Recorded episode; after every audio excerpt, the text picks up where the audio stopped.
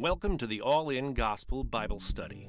Each week, we move chapter by chapter through the Bible towards a comprehensive understanding of what the Bible teaches. All In Gospel is recorded live in White Bear Lake, Minnesota, featuring Dr. Seann Dikkers. You can support this broadcast by subscribing or donating at the allingospel.com website.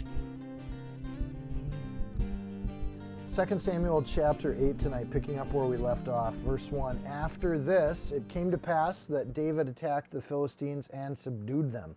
And David took Metheg Ammah from the hand of the Philistines, uh, and then he defeated Moab, forcing them down to the ground. He measured them off with a line. With two lines, he measured off those to be put to death, and with one full line, those to be kept alive. So the Moabites became David's servants and brought tribute. We're going to, in this chapter, uh, it starts with verse 1. It says, after this. In the, in the Hebrew, that's a transition. Uh, it's not a sequential word, like as, as in chronologically after this. Uh, it's after we've established these things. Here's the process by which David did things. So we saw uh, um, not long ago, it said that David, David achieved peace in the land. Well, he did that by what happens here in chapter 8. So we get kind of the overview picture of David's kingship, and now we're going to get a little more a little more granular. And boy, when we get to Chronicles, we'll get uh, uh, you know at the very detailed kind of level of this. So after this, um, we have this. So he's got these victories uh, of, of the kingdoms all around Israel from verses 1 to 14. And then the administration of Israel is in verses 15 to 18 as we get into chapter 8. Uh, the Philistines have been ongoing enemies in verse 1 of Israel. We've had some other stories around the Philistines. But David's going to proceed to create a nation at peace. And to get at peace, he has to deal with the people that are routinely raiding and attacking Israeli people. So we're going to see, and I think we should pay attention to this, that Israel goes on the offensive. And they go on this offensive in large part because they've had hundreds of years of struggle with some of these groups of people, like the Philistines. We've seen the Philistines be an image of kind of the world or the enemies of God. And they lost ground to the Philistines. They lost a large part of northern Israel to the Philistines. And then under Abner and now David, they've taken that land back um, and they have subdued the Philistines. So that's where we start in verse 1. And David took Metheg Ammah from the hand of the Philistines. That would be in the Hebrew, it's bridal mother literally took the reins out of their hands. They no longer get to control their own uh, destiny. And, and that's the west border of Israel because Dan didn't push them out back when Joshua was around. And that ends the threat from the west, at least for a season it will. And then David attacked. Um, so this is uh, an effective military practice that if you know you have a people that hate you and attack whenever they can, that you attack them first. So it's proactively building the sovereignty or the ability to rule itself from Israel. They're done constantly falling under the rule of the Philistines, which is pretty much the book of Judges, right? So that era ends with David. It creates a legacy. Uh, God established this back in 1 Samuel chapter 1, the beginning of the book, because 1st and 2nd Samuel were initially one book. Uh, there was one mom that gave her heart to the Lord and decided to commit her son Samuel, that's Hannah, and to the service of God. So if you think about this in, in a trajectory and context, we now have Israel as a sovereign nation, but 1 Samuel didn't start that way. This legacy is built up for a long time. It's been a long journey. But here we are now with um, Israel taking the reins out of the hands of the Philistines and for himself. We now have God's kingdom established on earth, Israel. Uh, and this isn't David's kingdom, make no mistake. God has brought this entire journey in a way that only God can. So David established Zion as the capital, Jerusalem. He then brought the ark to Jerusalem. The first time he tried to bring the ark, uh, he screwed it up. Uh, in much the same way Saul did. He, Saul's had people bringing the ark into battle and they lost it and it got to be a mess. And um, and the second time now David does it, there's, there's a mess up and, and they don't follow God's law to do it. But now that they do, we're in good shape. So we have two kings. We have a king Saul that did things in the flesh uh, and, and it didn't work. and now we have David who's been doing things in the spirit, and we see that the nation gets established. So in verse 2, the Moab is now bringing tribute too. Moab's on the other side of Israel. So the Philistines are to the west, Moab's to the east. Um, other histories, uh, uh, Jewish histories, record that uh, you know David's um, uh, related to Ruth and the Moabitess. So David has some kinship with the Moabites. Um, but there are some records outside the Bible that show that David's family was killed by the Moabites when he took over the kingship of Israel.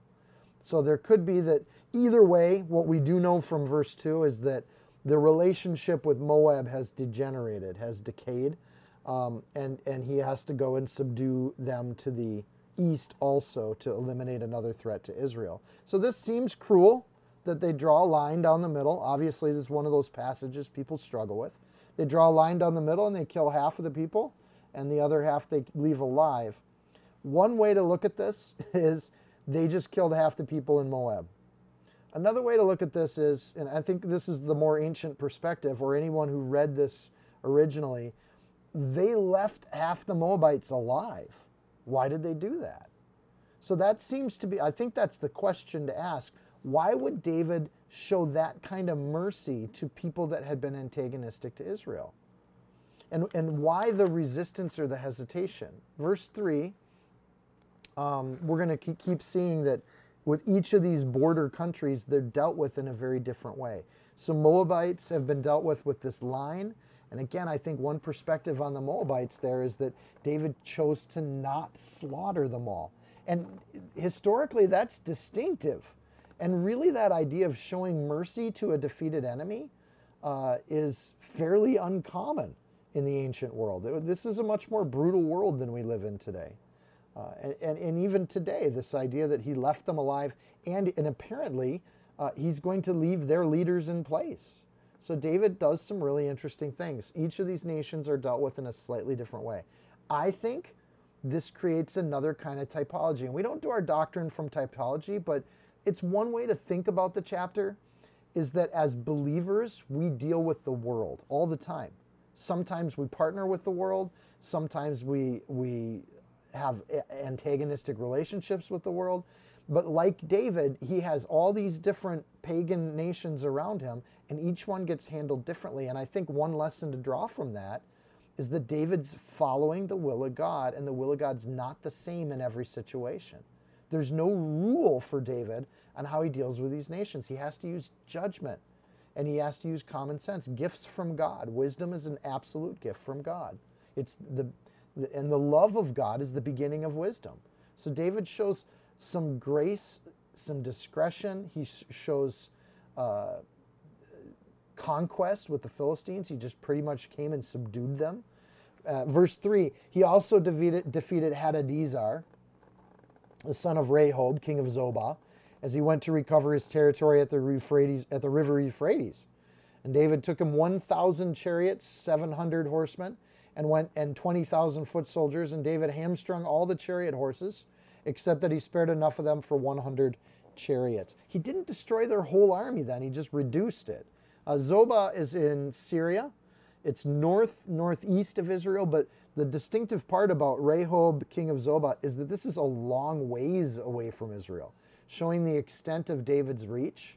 Uh, Saul had beaten them previously, but he beat them when they were coming really close to Israel. River Euphrates, that's a long ways away. That's modern Iraq. So this is saying how far that reach went, and it says that he encountered them on their way to retake their territory. So David met an army in the field um, and was stopping their will from being done and, and, and interceding in what they wanted to do. Uh, they brought chariots, which are attack weapons. They're offensive weapons. You don't defend with a chariot, you attack with a chariot.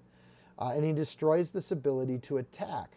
Uh, the translation in verse 4 uh, is tricky. It says, in my Bible, it says, David took from him 1,700 horsemen. Um, it, it, may read differently, like he took from him 1,000 chariots and 700 horsemen. It's the same thing, and the word chariots there is, uh, I, I think, not in the right uh, position or it didn't get translated into the English well.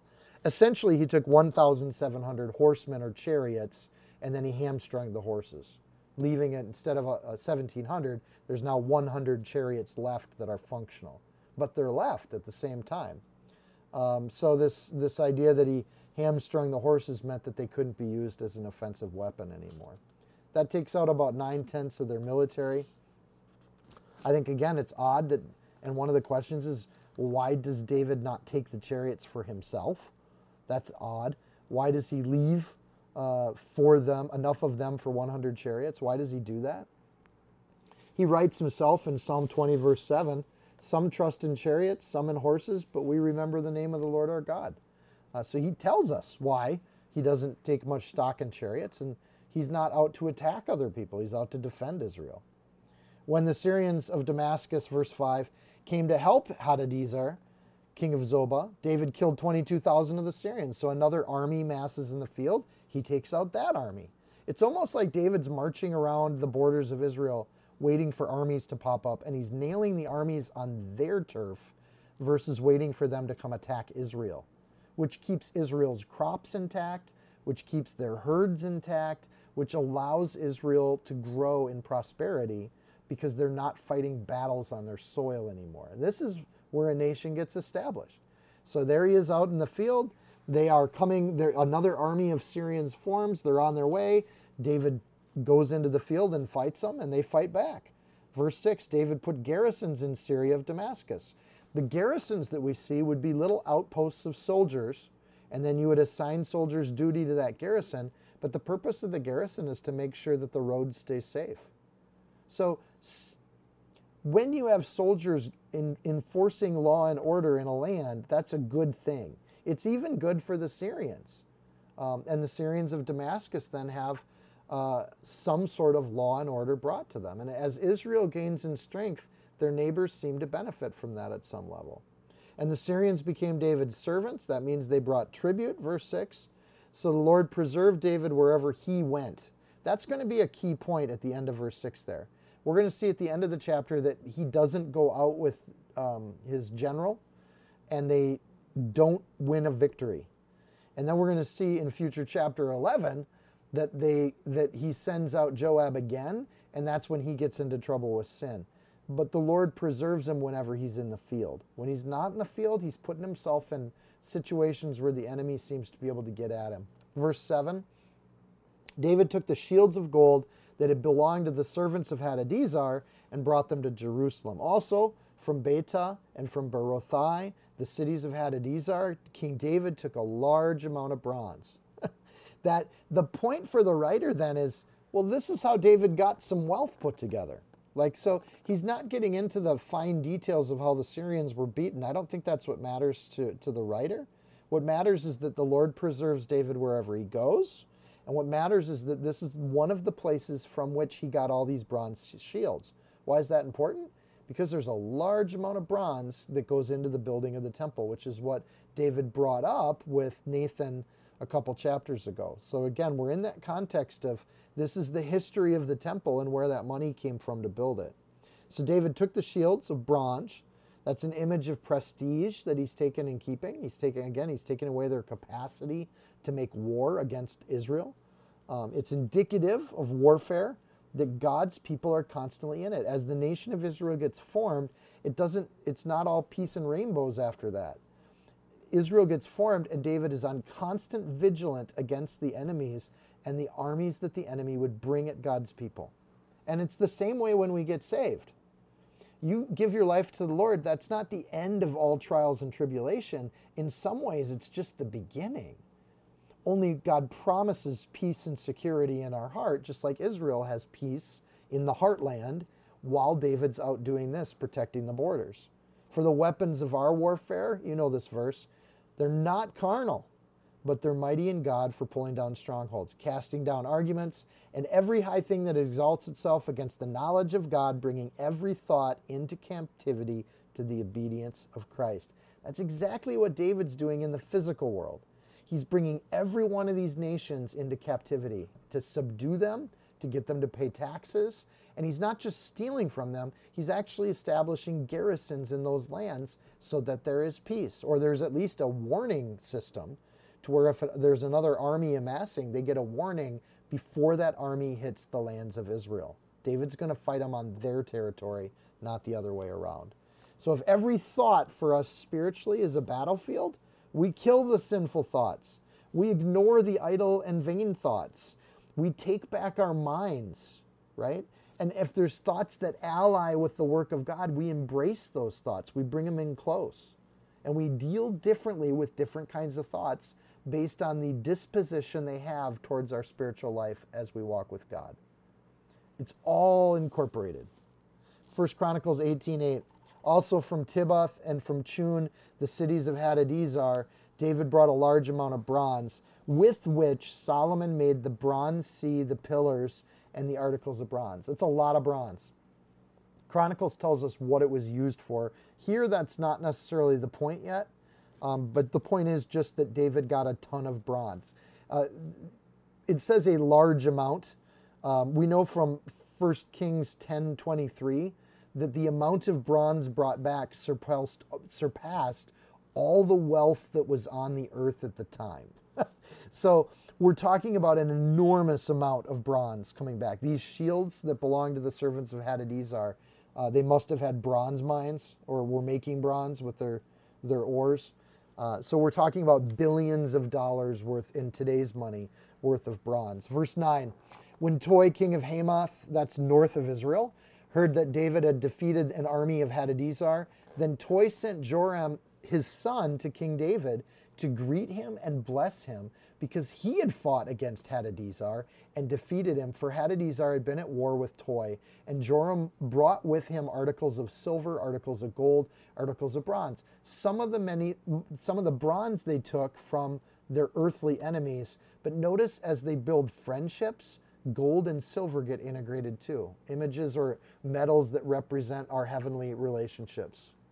This is kind of interesting that as David defeats Hadadezer, he takes a bad thing out of the world, or at least cripples that bad thing and makes it so they can't go and do bad things. And in doing that, even other pagan nations that don't have that evil disposition are grateful for the work that David did. And this is why Toi sends this gift to David. And it's again, we're getting this record of where this money's coming from and where these metals are coming from that are going to build the temple. So this is ancient world ge- geopolitics. It really is today too. The enemy of my enemy is my friend.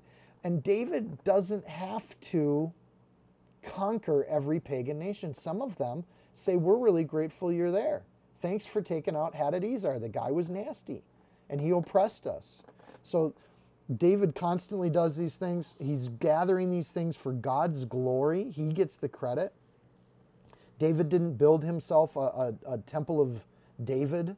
He didn't, he didn't honor himself by hiring authors to write the, the oracles of David or the chronicles of David. Uh, we get a very different kind of Bible. When we get a record of this, we get David as, as a human character that has both good and bad.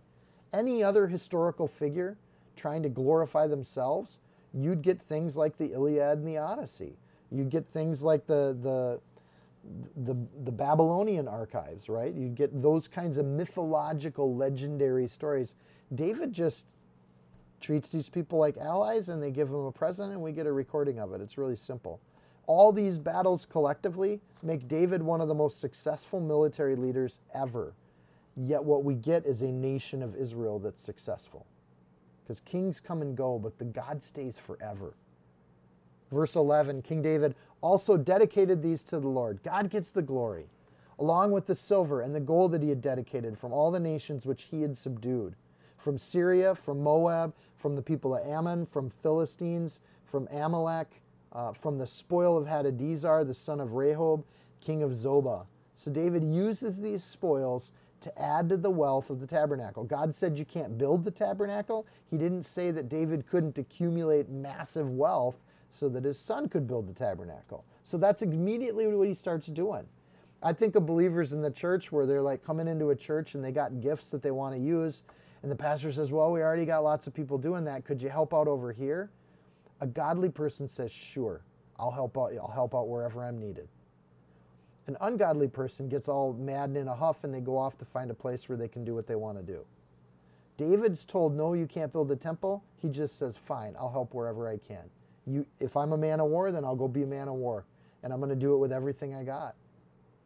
So this builds security for Israel, builds a, a, a, a pot of money for the temple. It builds glory to the Lord because David's not just keeping it all for himself, accumulating wealth. Verse 12 then is the full boundary and borders. It's a list of each of the nations all the way around uh, with everything except for a, a, nation to the west because that's the Mediterranean Sea. But basically draws a, an arc around Israel, um, a crescent around Israel. Uh, that is all of the all of the enemies of this era. So it's close to the Genesis 15 boundaries of Israel. I'd argue we're not quite there. That the Euphrates gets mentioned here, like it does for God's borders for Israel.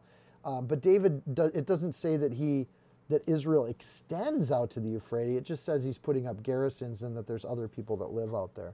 So I still think that Genesis 15 has yet to be fulfilled, uh, where Israel's grown to that size. But the fact that Israel is a country, that's a good starting point for Genesis 15 boundaries to get fulfilled, the promise that God made to Abraham for his descendants.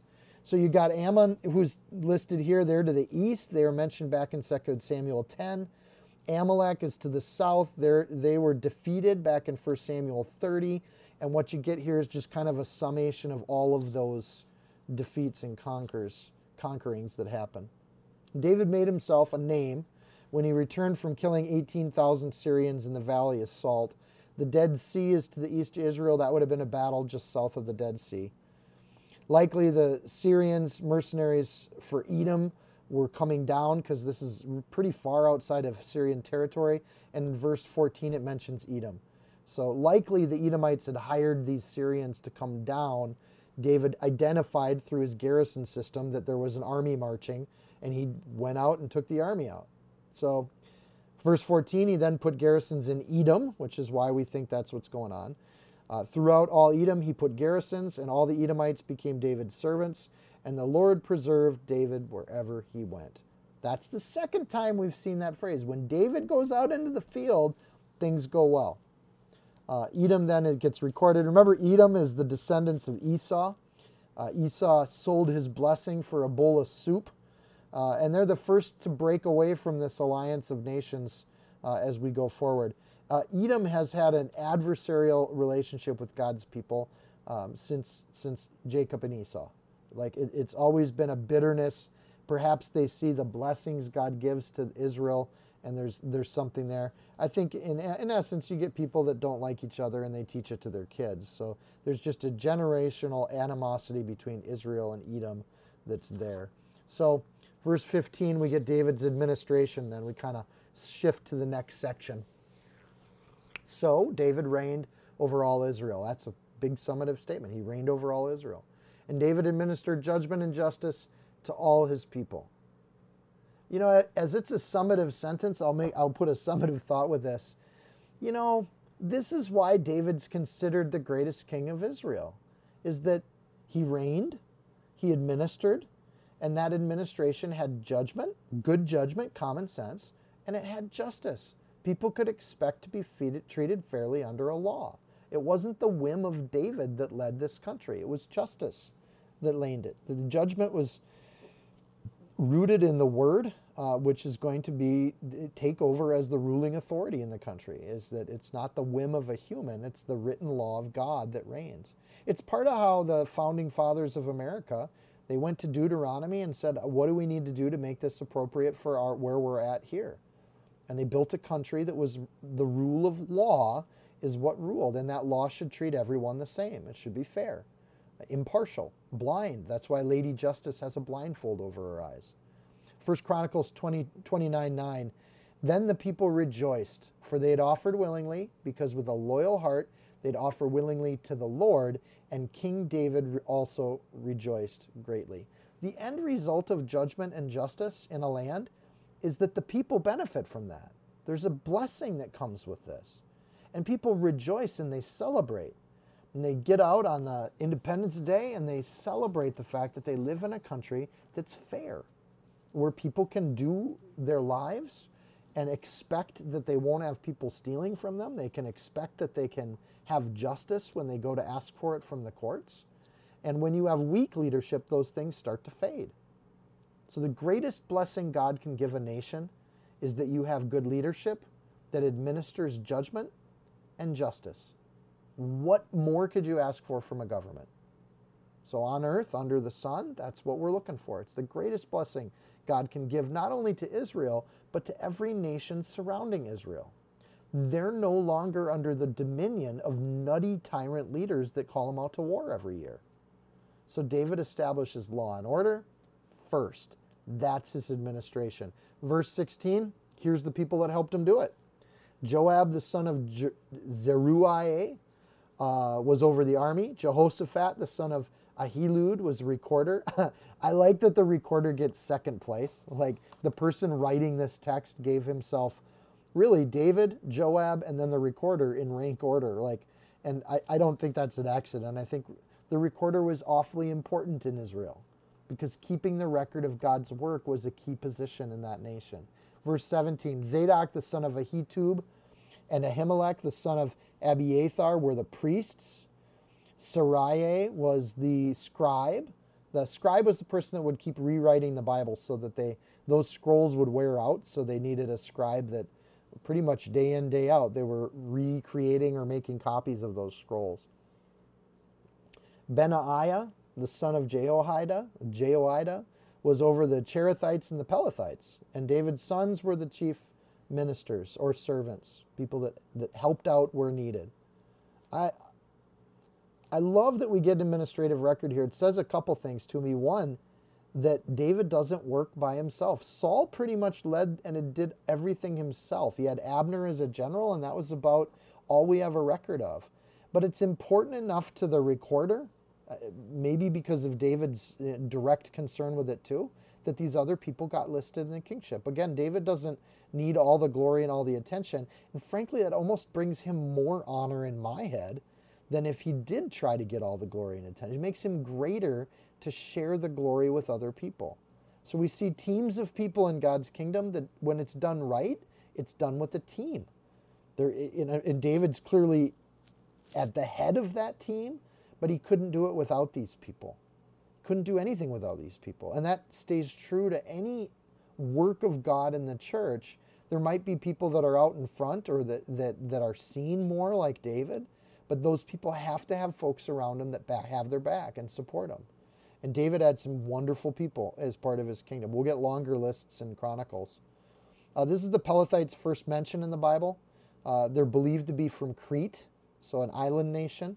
Uh, they're also Gentile, but when it says that, that Jehoiada was over these groups of people, it's almost like they've joined Israel, like they're part of Israel. Um, so some of the nations, the Gentile nations around them, they subdued. Some of them they partnered with. Some of them they accepted gifts from and blessings from.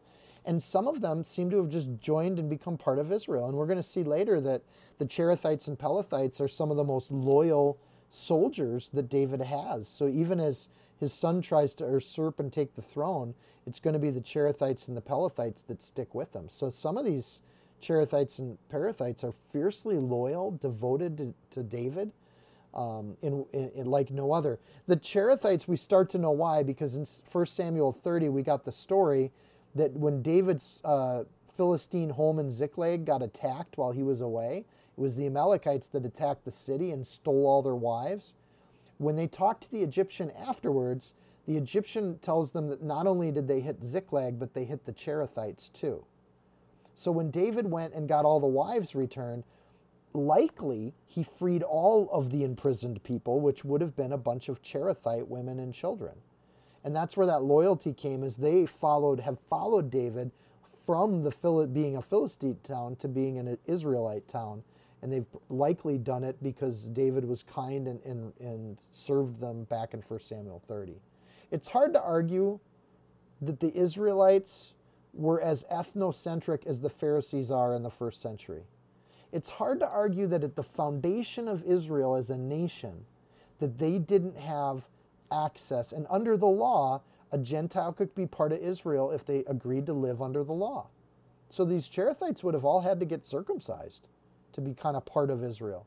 But anyone who agreed to honor the Lord, even, even silly laws like circumcision, and they were gonna, willing to live under that law, were welcome to be part of Israel. And they were told to be not treated like strangers, but treated like brothers.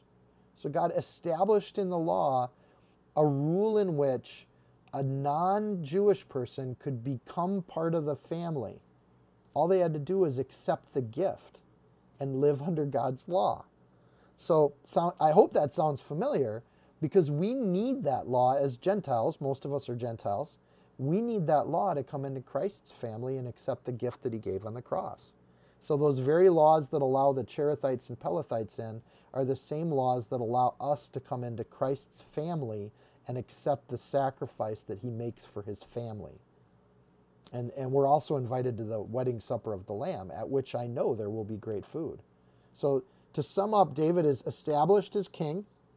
Israel is safe from threats. Alliances are solidified. Now what? Now what do you do? And I think the next thing David does is he starts looking around for how he can show kindness to people. Like once you've got peace in the land, you think, okay, how can I bless people? Once you've found a church that you can be at peace in and you're getting fed by the Holy Spirit while you go there, then you can ask the question, how do I bless people? How do I make peace with people? How do I serve and minister to others? Romans 12, 16, be of the same mind towards one another. Don't set your mind on high things, but associate with the humble. Do not be wise in your own opinion. I like that line. Repay one evil for evil, repay no one evil for evil. Have regard for good things in the sight of all men. And if it's possible, live as much as depends on you, live peaceably with all men. I think that's what David's doing. So we get to 2 Samuel, Samuel chapter 9. Now David said, Is there still anyone who's left in the house of Saul that I can show him kindness for Jonathan's sake? Why would a king do this? Why would one of the most successful military leaders on planet Earth stop and say, How can I help my friend's kids? And the histories that show this kind of person are a people group that I want to know much more about because they elevate this behavior to be as or more important than the conquests we just read about in chapter 8. I love this. Who can I show kindness to? What can I do for the Lord? He won't let me build a temple, but how can I be a good shepherd? How can I be a king? How can I do the work that God's called me to do and minister to other people?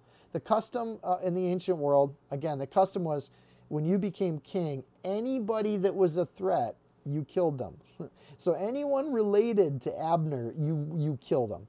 Anyone related to Ishbosheth, you take them out because that eliminates any potential threats to your kingship, which protects you and protects all of your children and anyone related to you. Like you're doing that because these blood feuds would go on for generations.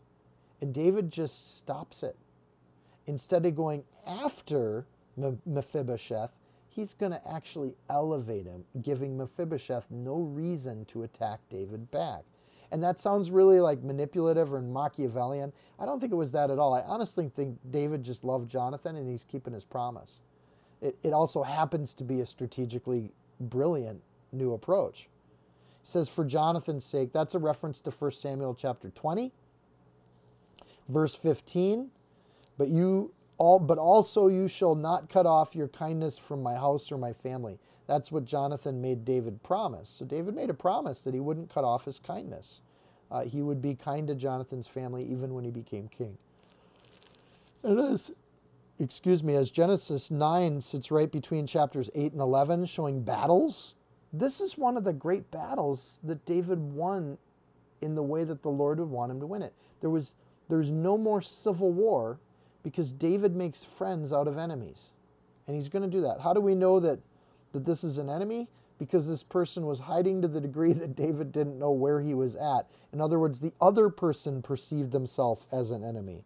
And there was a servant, verse 2, of the house of Saul, whose name was Ziba. So when they had called him to David, the king said to him, Are you Ziba? And he said, At your service. First of all, I think David just wanted to say the sentence, "Are you Ziba?" like we all do. Like don't you don't we all want to say, "Are you Ziba?" because I love the name Ziba. It doesn't mean anything particularly relevant to the chapter, um, but it's just a great name to say. Ziba, Ziba, Ziba. Uh, when he was a kid, he was the little Zibanator. Then the king said, verse 3, I'll move on. Is there not still someone of the house of Saul to whom I may show the kindness of God? So David's not trying to elevate himself, he's trying to show the kindness of God. God was kind to David, David can be kind to other people. David was plucked out of being a shepherd, and he's going to pluck this uh, Mephibosheth out of hiding. And Ziba said to the king, Is there still a son of Jonathan who there is still a son of Jonathan who's lame in his feet? So the king said to him, Where is he? And Ziba said to the king, Indeed, he is in the house of Machir, the son of Ammiel, in Lo Debar. So he's getting his information from a servant. Uh, that servant's either fearful of David and what David will do to him, or that servant is loyal to David and just giving him this information. The thing is, he didn't give David the information to try to get something, making Ziba a pretty good guy. He didn't tattle on his friend just for the sake of being elevated in the king's eyes. But when the king directly asked him, nor did he lie, told the truth. In the War of the Roses, uh, there were constantly heirs hiding out from, from the one side or the other. And the families would come around that heir, even little teeny children, five year old people they wanted to put on the throne. But the fact that they were an heir had, had made this big, big difference. David does the opposite of trying to kill these opposite heirs. He shows the kindness of God, verse 3, and it motivates him.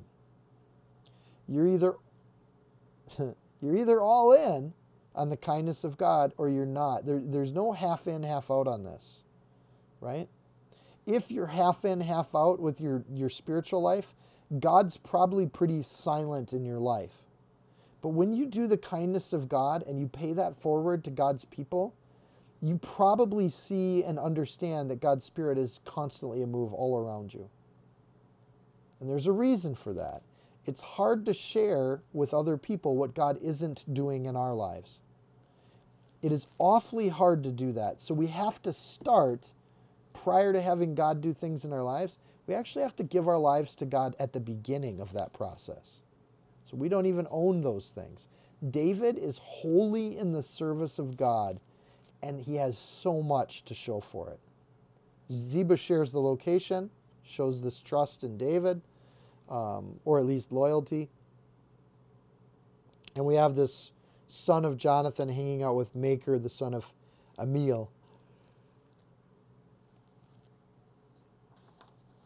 We'll see that when David's running from Absalom, he, he hangs out at, at Machir, the son of Ammiel's house. So the only two mentions of Machir in the Bible are both mentions where he's showing refuge to people that don't have refuge. And what a great way to be in the Bible. So Machir's just what a putting people up that need a place to stay. Then King David, verse 5, sent and brought him out to the house of Machir. Nice quiet little country town, and in come the soldiers of David asking for where Mephibosheth is. So they brought him out of the house of Machir, the son of Ammiel, then from Lo Debar. And now, when Mephibosheth, the son of Jonathan, the son of Saul, had come to David, he fell on his face and prostrated himself. Before I read the rest of verse 6, that whole trip had to be torture. Because Mephibosheth's in hiding because he thinks David's going to take him out. The soldiers of David pick him up and haul him away. Likely the soldiers thought David was going to kill, kill him too. That was how much a part of the culture that behavior was. So they're not making friends with the guy who's on his way to death. They're probably pretty quiet. So by the time they get towards Jerusalem, because he's coming in from the country, he's coming in for, from the coastal regions, he fell on his face and he prostrated. Now, when Mephibosheth, the son of Jonathan, the son of Saul, had come to David, he fell on his face and prostrated himself. Why does he do this? Because he's throwing himself at David's mercy. It's all he can do. He was in hiding, but now he's been brought into the light. He was scared, but now he's got nothing left to be scared of. The worst he could imagine has happened, and that is he no longer controls his destiny. The king controls his destiny. And the king always has controlled his destiny. But there he is. He's just going to lay on the ground in front of himself. Fell on his face is, I think, fairly literal to, because he prostrated himself. So laid flat on the ground, made prostrate. And then David said, Mephibosheth. And he answered, Here is your servant. I think David, I read that with just a tone of joy. Like there's a question mark there. And, and Mephibosheth? Like there's an excitement behind the question. Is that you? Is that you, Mephibosheth? So Mephibosheth is probably not hearing that tone. He's probably thinking, this is the end. He's toying with me. He's like a cat playing with a toy. Um, so he uh, still maybe doesn't know what's coming, but his behavior is indicative of someone that's trying to show the utmost respect for another person. We, we saw this, we've seen this occasionally. We saw this with uh, various places in the Bible. They, they, meet each other, and then one of them just um, says, I'm your servant. What can your servant do for you? And that humility is very overt. So David said to him, Don't fear, for I will surely show you kindness, and for Jonathan your father's sake, and I will restore you to you all the land of your fa- of Saul your grandfather, and you shall eat bread at my table continually. Then he bowed himself and said, What is your servant that you should look upon with such a such a dead dog as I? And the king called to Ziba, Saul's servant, and said to him, I've given your master's son all that belonged to Saul and all the house. You therefore and your sons and your servants shall work the land for him, and you shall bring in the harvest, that your master's son may have food to eat. But Mephibosheth, your master's son, shall eat bread at, at my table always. Now Ziba had been had 15 sons and 30, 20 servants.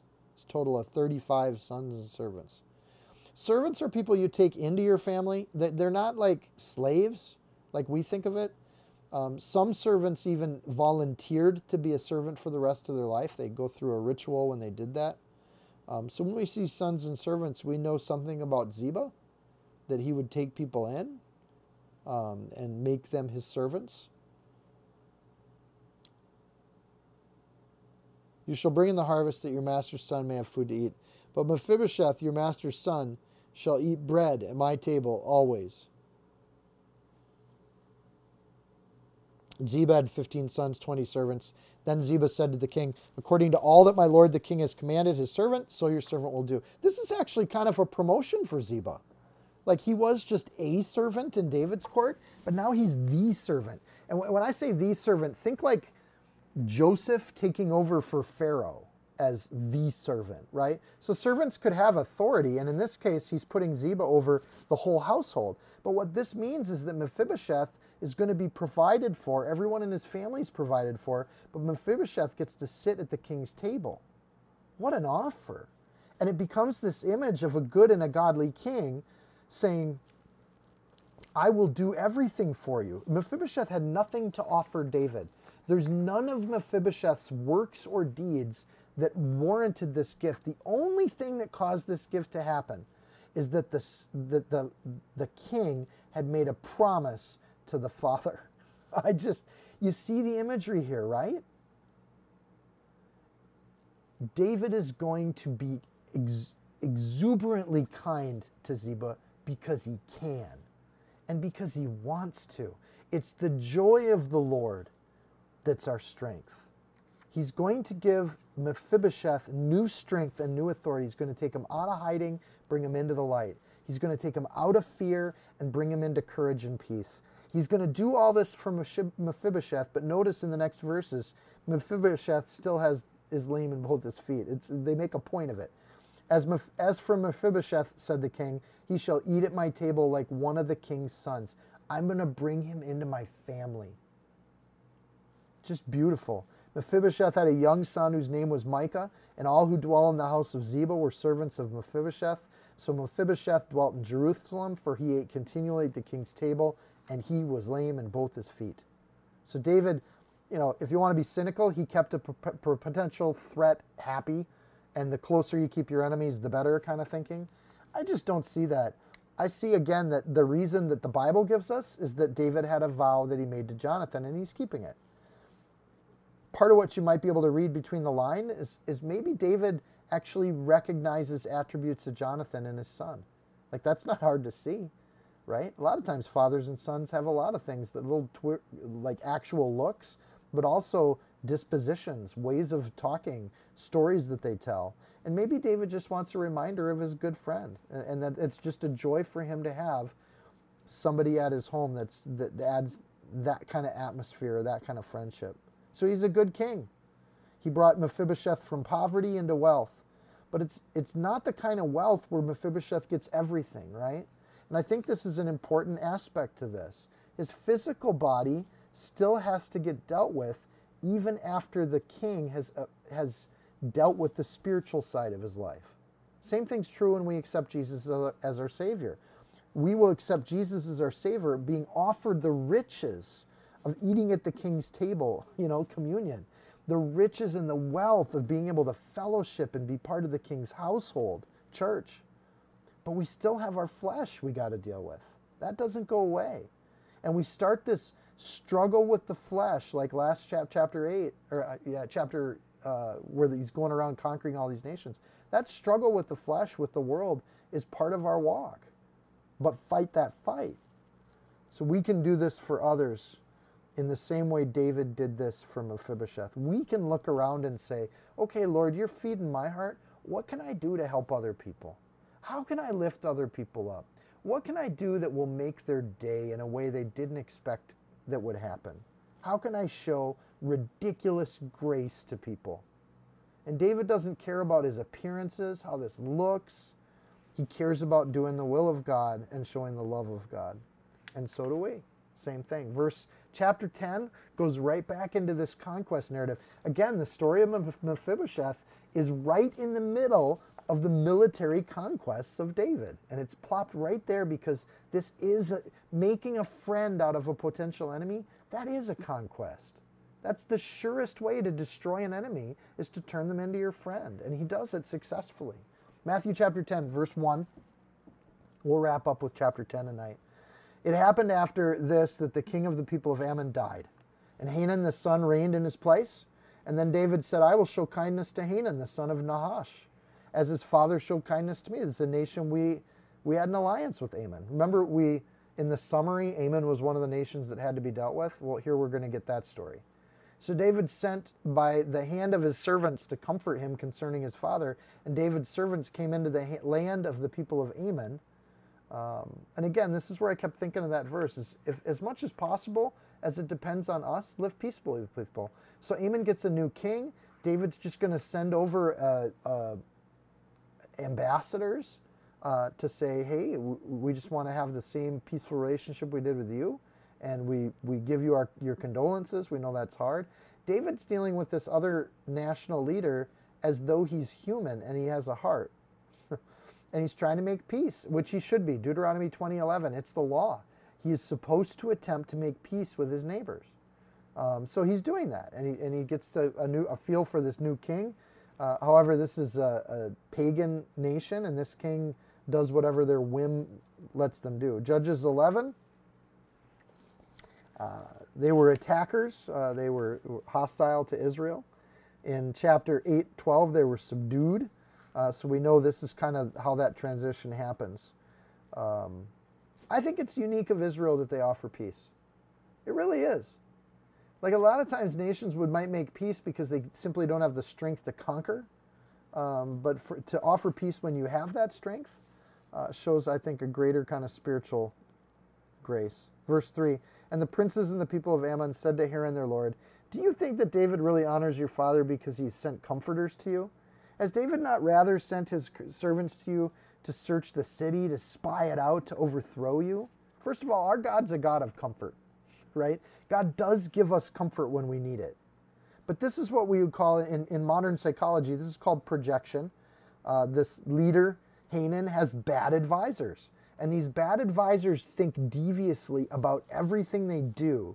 So when they see a nice person just bringing a gift, all they can do is think deviousness on the part of those other people. It's projection. They think of others what's in their own heart. Or they're led to the belief that other people have a trait that's too difficult for them to address in their own heart. Right? Those are psychological definitions. Why do people do this? According to Psychology Today, it is easier to attack or witness wrongdoing in another person than to confront the possibility of have it in one's own behavior. How a person acts towards a target of projection might reflect how they really feel about themselves. In short, people who lie don't trust other people. People who are greedy suspect that everybody around them is greedy too. People that hate or generally complain, all they see is hatred and complaining. And they're blinded by themselves to create walls between themselves and other people because of their own sin. This is like creating your own little hell, right? Projection's nasty, but it works the other way too. People that are generally trustworthy are able to trust others even when they get betrayed, right? People that generally are truthful are pretty naive. They tend to be people who get lied to and they believe it because it doesn't occur to them that people would lie. People that are gracious and give love tend to hear graciousness and love for people. So even this is extreme, and I, am sure you've met people like this. Like something gets said that's meant to be hurtful or harmful, and people with good hearts just hear it and go, "Oh, they must be having a bad day," right? They just assume the best of people, or "Oh, they didn't mean it that way." They, I, I don't think they meant that, and they can't understand that people would say something mean because they never would say something like that. Or as my grandma used to say, um, never was heard a discouraging word, and the cl- clouds were not, or the skies were not cloudy all day. It's a song, right? About living on the prairie. Like we just don't talk negative out here. We, there's too many, too many other troubles in the world to have interpersonal things be a problem. So love works in a projecting way just as much as suspicion does. No matter how gracious David wanted to be to Hanun, Hanun was ready to hear bad counsel from projecting, negatively projecting counselors. And there's, in that sense, there's nothing David can do. He can be as godly as possible, but the world is going to reject him. And they largely reject him because of the things that are in their own hearts. Right? It's a phenomena that has not gone away. Verse 4 Therefore Hanun took David's servants, shaved off half of their beards, cut off their garments in the middle at their buttocks, and sent them away. This is meant to humiliate and mock them. Right? This is stage one. Let's do mockery. Let's make fun of God's people.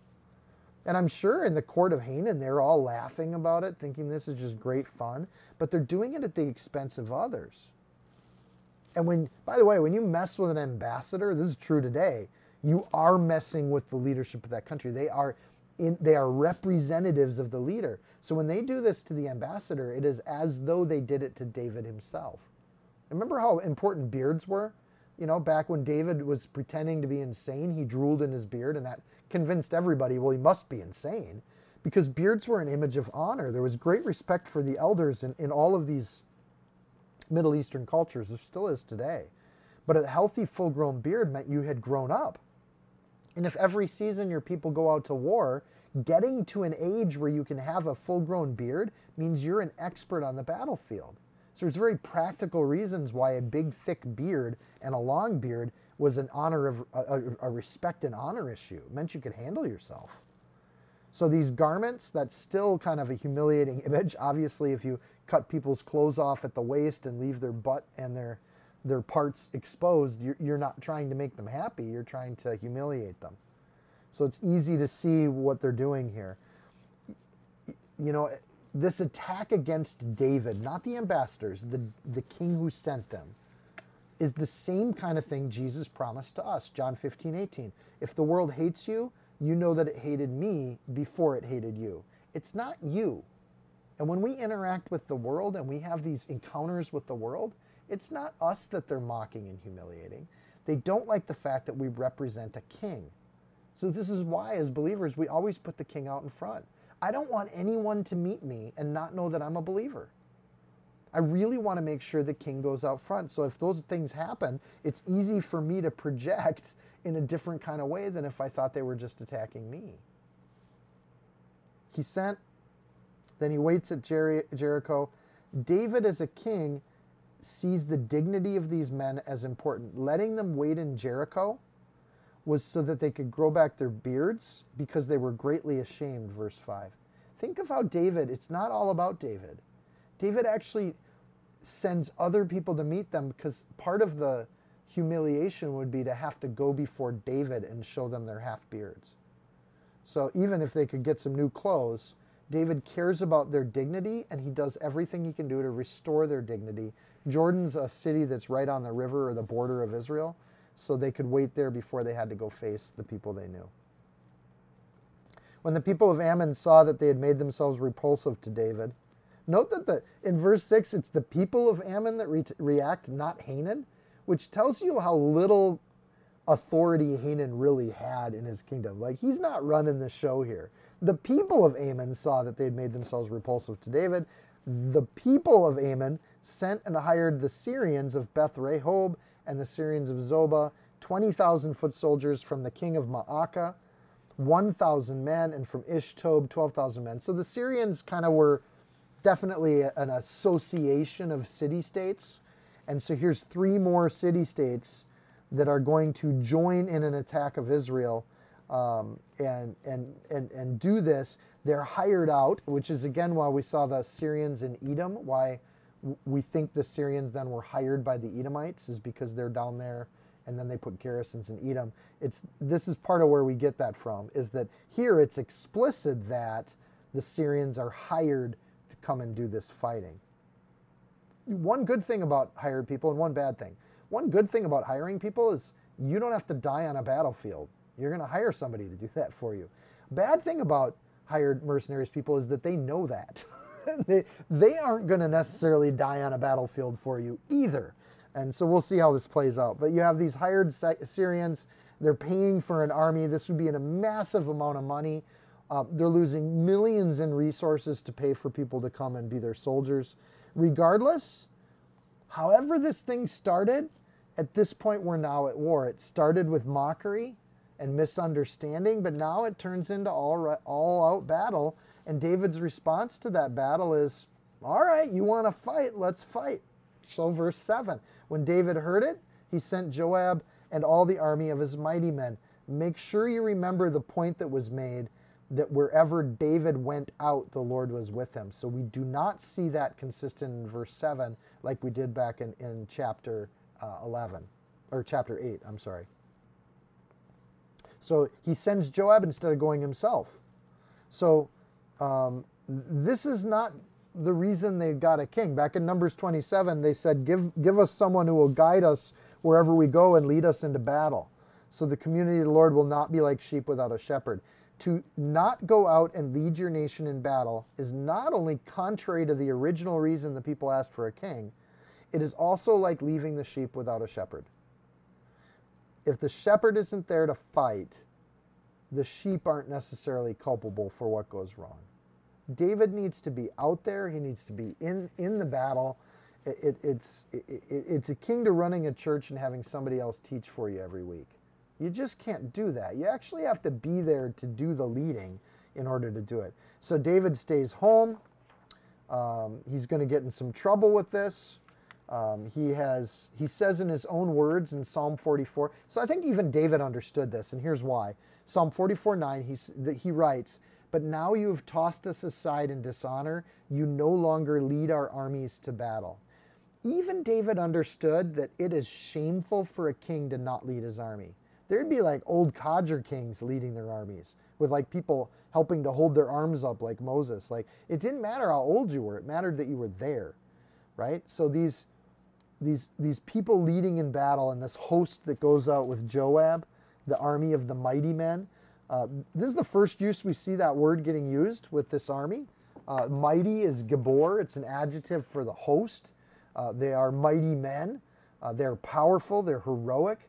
Uh, we know from Chronicles and Kings, some of these mighty men were recorded as killing hundreds, right? So they're glorious, epic fighters on the battlefield, but instead of seeing a bunch of tales that look like myths, we just get a record that they're going out to war, right? Nobody brags them up. We don't make uh, action figures and car- cartoon characters out of them because we don't get that kind of detail. David couldn't lead without the glorious ones. They weren't glorious without his leadership. Like there's a symbiotic relationship between them. They're mighty because they follow David, And David is David because he has mighty people that follow him. That's true of all leadership positions throughout the history of the world. The leader is only as great as the people that follow and dedicate themselves to the cause. You can have a YouTube channel, but if nobody watches it, it's not much of a YouTube channel. It be the greatest content on earth, but if nobody's listening, you're, you're not leading. So even today, Israel doesn't have an army per se. They have the IDF, the Israeli Defense Force. They're meant for defense. And when people gather armies, like they're doing here in Ammon, uh, this defense force can attack and will do so in order to do it. At this point in history, these are brutal times. And these mighty men doing brutal things were part of what established Israel as a nation. And we shouldn't lose sight of that. Verse 8 Then the people of Ammon came out and put themselves in battle array at the entrance of the gate. And the Syrians of Zobah, Beth Rehob, Ishtob, Maacah were by themselves in the field. So you got Ammon in the city, the Syrians in the field, two separate armies. Verse 9 When Joab saw that the battle line was against him before and behind, they got surrounded. How does this happen? Ammon is straight east of Israel, Syria is straight north of Israel. As Joab goes east out to meet Ammon, he turns to his left and, and has scouts tell him that there are Syrians on the way from the north. Meaning now you've got Ammon on your east south, and you've got is Syria coming in from the north and west. So he's pinched. He's, he's in between these armies. He chose some of Israel's best and put them in battle array against the Syrians. And he, the rest of the people he put under the control of Abishai, his brother, that he might set them in battle array against the people of Ammon. Joab goes against the larger force with Israel's best. So that's the bigger threat. It gets the general and then he puts his brother in charge. He splits the army to go into two directions, meaning he has he has a smaller force than he thought he was going to have in the battlefield. This is quick thinking, uh, but here we get quick threat, quick strategy, and I think this is to Joab's credit. He doesn't just sit and wait to be told what to do. He makes decisions because he knows the context and the situation.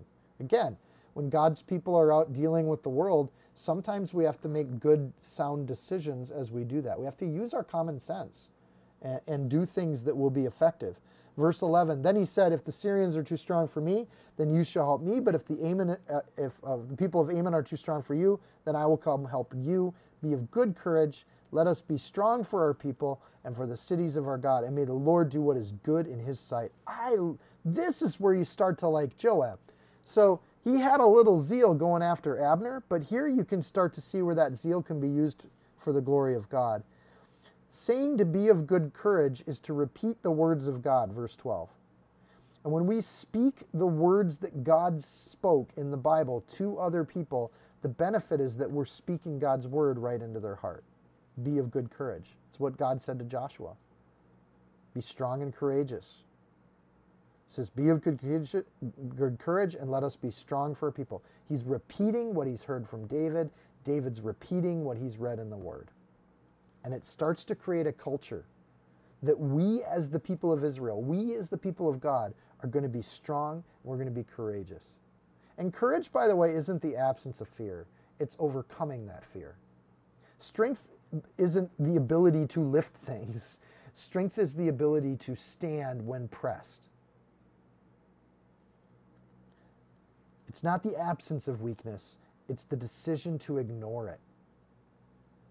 We come into the kingdom of God sometimes broken, sometimes just understanding our limitations logically, sometimes just knowing the love of God and being drawn by the love of God. No matter how you come into the kingdom, you come to understand that you don't have that much to offer God. And praise God, He just wants us to be in relationship with Him. He wants what's best for us and what's best for us is to serve Him. But we don't necessarily come to the table with epic skills and talents and magic powers. We come to the table as lowly human beings. Here I am. Send me. And that's courage. That's the decision and the choice to follow the king. So no matter how bad things look for Joab and the army of Israel, he says, be of good courage and let us be strong. He doesn't say be of good courage unless there is rational reason to fear what's happening. And I think the church needs to hear this message. There are plenty of reasons to be anxious, or to fear the world around us. But we're not told to be fearful because fear does not come from our God. We're told to look at those things, to see them clearly, and not react with our feelings, but react with the knowledge of the Word of God, with faith. Faith comes by hearing, and hearing comes by the Word of God. Be strong, that's the Word of God. Be courageous, that's the Word of God. Pick yourself up and go anyways. Oh, I don't, I'm too scared. I don't want to talk to people about my faith. You know what? You're not called, we don't care about your fear. We all have the fear. The point is, are you willing to get over it because you love God more than you love your own fear? You love yourself. Get over yourself. If they're too strong for you, if you get overwhelmed, this is not a shabby motivational talk, by the way. If you start to get overwhelmed, we got your back. We're fighting for our cause. And then he lists off the causes. I love this. Is just really succinct. Let's be strong for our people and for the cities of God. It's not just about your family, folks. It's also about the cities that are representing God on this planet. Let's be strong for our family. Let's do the right thing and have integrity because our kids are watching. Let's do the right thing because we stand as the people of God in cities of God or churches of God that represent God to the world around us. Sadly, a number of those churches are not representing God very well, and they bring dishonor to the name of Jesus. I love it when people say, I'm not a believer, but you seem to be one of the Jesus people that I actually think are authentic. Like you seem to have the real deal. We're doing it for our people, and may the Lord do as he pleases. It doesn't matter to Joab if they win or not. Sometimes going into battle, sometimes giving your life to the Lord means you actually sacrifice your life and you say, It's not my life to claim, it's God's, and I'm going to give it to the purposes God has. So when He sends men out into the battlefield, win or lose, let God's will be done.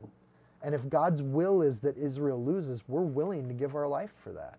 If God's will is that I become martyred, I'm going to trust that He's going to give me the peace I need in the season I need it to go through with that. But short of that, we're going to do, we're going to fight. We're going to do whatever we can to win souls for the kingdom of God and tear down strongholds that put themselves up against the thinking of the thinking of God and the truth of God. Yeah, we're going to do that kind of thing. So Joab in verse 13 and the people who were with him because they were with him. I love that. That's what made Israel Israel is they were all on board with this. They were with him. Drew near for the battle against the Syrians and they and they the Syrians fled before them. So they don't even get to fight. And when the people of Ammon saw that the Syrians were fleeing, they also fled before Abishai and entered the city. So Joab returned from the people of Ammon and went to Jerusalem. So there's no actual fighting, which means there's no actual battle getting won here. So David does not go out with his people. They do not win the victory. God still preserves the army, preserves his people, but they don't win it. They don't this isn't conclusive. Ammon's still out there one thought on this too is that this fulfills a promise back in Deuteronomy 28 7, because they were all of one accord. The Lord shall cause your enemies that rise up against you to be smitten before your face. They shall come out against you one way and flee before you seven ways. So, in some ways, like this idea that they go into the battlefield ready to do their part, but God just takes care of it and they don't even have to swing a sword, uh, that's wonderful. Another take on this passage is Joab's out fighting alone here his king isn't with them, they don't get victory. When we go out and the Holy Spirit's not with us, we don't we might be preserved, we might do things that we think are okay, but we don't win hearts for the Lord if the Holy Spirit's not in it. You can't go out without your king. That said, the desire to hurt Israel was with both the Syrians and the Ammonites. The trouble's still there. Verse 15. When the Syrians saw that they had been defeated by Israel, they gathered together then Hadadezer sent and brought out the Syrians who were beyond the river Euphrates, and they came to Helam. And Shobach, the commander of Hadadezer's army, went before them. So you got this new coalition of towns um, that are each part of a Syrian kingdom. Verse 17, when David, when it was told David, then he gathered all Israel. So as Syria reinforced, David reinforces. Crossed over the Jordan, came to Helam, and the Syrians set themselves in battle array against David and fought with them. So they still there's still an animosity towards God's people here. And now that David's with them, we're going to see the battle's conclusive. This might be God's way of saying, you need to be with your army, David. This is where I'm going to bless you. So David doesn't wait for the enemy to cross the Jordan. He crosses and fights them on their ter- territory, and I think that's part of David's overall strategy. The morale is boosted, the confidence built, they got their king with them, and they actually do combat and they win. Verse 18 Then the Syrians fled before Israel, and David killed 700 charioteers and 40,000 horsemen of the Syrians and struck Shobach, the commander of their army, who died there. And when all the kings who were servants to Hadadezer saw that they were defeated by Israel, they made peace with Israel and they served them. So the Syrians were afraid to help the people of Ammon anymore. Sometimes, when establishing law and order, you can't amend the criminal's heart. Sometimes, what holds the criminal back from doing criminal things is the fear of good people. and that's not a bad thing. That's okay if the hooligans behave because they're worried about what will happen if they misbehave. And that perception of justice, perception of order, the making of peace that happens here is significant. And as David's here, there's actually like they again they take out the charioteers, they take out the horsemen, weapons of attack. Right? They're not weapons of defense. Defense is walls and soldiers on top of them. So if you want to fight and protect your territory, he does not dismantle the Syrians' ability to defend themselves. He does dismantle their ability to attack. So the Syrians were afraid to help the people of Ammon anymore. Maybe that's okay. Maybe it's okay if Syria stops hiring itself out to anyone that wants to attack Israel. Maybe they should just take care of their own place. They should stay in their own hula hoop, so to speak. So after the fight's gone, the killing stops. David does not pursue and eradicate the Syrians. This is unique in world history. He just gets to the point of living at peace, and as soon as they cry, Uncle, it's over, they make peace. And they don't have generation attack after attack trying to, to avenge each other, right? When they're willing to make peace, under the law of Yahweh, peace can prevail. Under any other ancient code, peace does not prevail, honor prevails. But there's no honor in David, the honor belongs to the Lord. So David doesn't have any honor to protect. It doesn't work that way. So Ammon's still out there. They're the only neighbor left. We'll come back to them in the next chapter because the Ammonites are still sitting on the eastern border with a will to attack Israel, even though Syria is not out of the question. When we come back next week, uh, David will deal with the Ammonites. Um, and once again, he sends out the army without going. And this is when David gets in all sorts of trouble on his own. Amen? Let's pray. Dear Lord, we thank you for these histories. We thank you for the honesty that they contain, that we can read them today, Lord, and they still come alive. Uh, these are amazing texts. I can't really say that of the Bhagavad Gita, um, but we can. You wrote a book that you, was meant to be read, and it was meant to be read by simple people like us, Lord, and we just thank you for that blessing. What a gift. Lord, you didn't have to do anything for us, yet you pulled us out of obscurity and you've invited us to your table. Lord, you didn't have to fight our battles, yet you do. And the enemy flees when we just have enough courage to stand in the field. Lord, may each person in this room stand. Lord, may in every situation with their family, with their coworkers, with their friends, may every person that knows everyone in this room understand with full clarity that we're Jesus people. We're all in that we live for you, we've given our life to you, and we're willing to die for you if that's what it comes to. And I know that scares some people, Lord, but I know that you give provision when you call people to that. But what you're asking for is our hearts. So, Lord, I just pray that anyone in this room that's struggling with giving you their heart, that you melt that. And, and, Lord, that we just can commit our lives to you. Lord, if there's anybody in here who is not committed, they're not part of the army, may they be like the the Cherethites. May they join tonight and commit their life to you. Lord, you're our King and we serve you beyond anything else. Lord, we love you and we've done nothing to deserve it. We've broken your law. Yet you offer us forgiveness if we come to you in humility and ask for that forgiveness. And we do, Lord. Forgive us of our sins, our trespasses, the things we don't know that we're doing wrong. Have mercy on us, O Lord, that we might do your will on earth as it is in heaven and carry out your agenda. And Lord, that is to save the hearts of the next generation and the people around us. Lord, may nothing get in the way of that. May all our lives um, be open to your spirit and your calling so that we go out with you at the head of our army. Help us to have unity as a people, Lord, as a, a fellowship. Lord, may we love one another. May we have forgiveness for one another. May we have mercy for one another.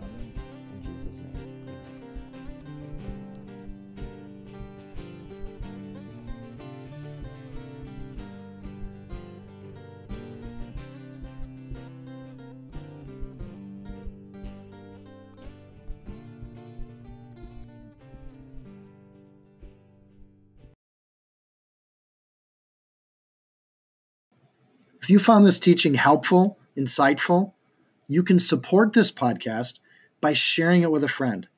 Screenshot it, tag it, post it on your social media.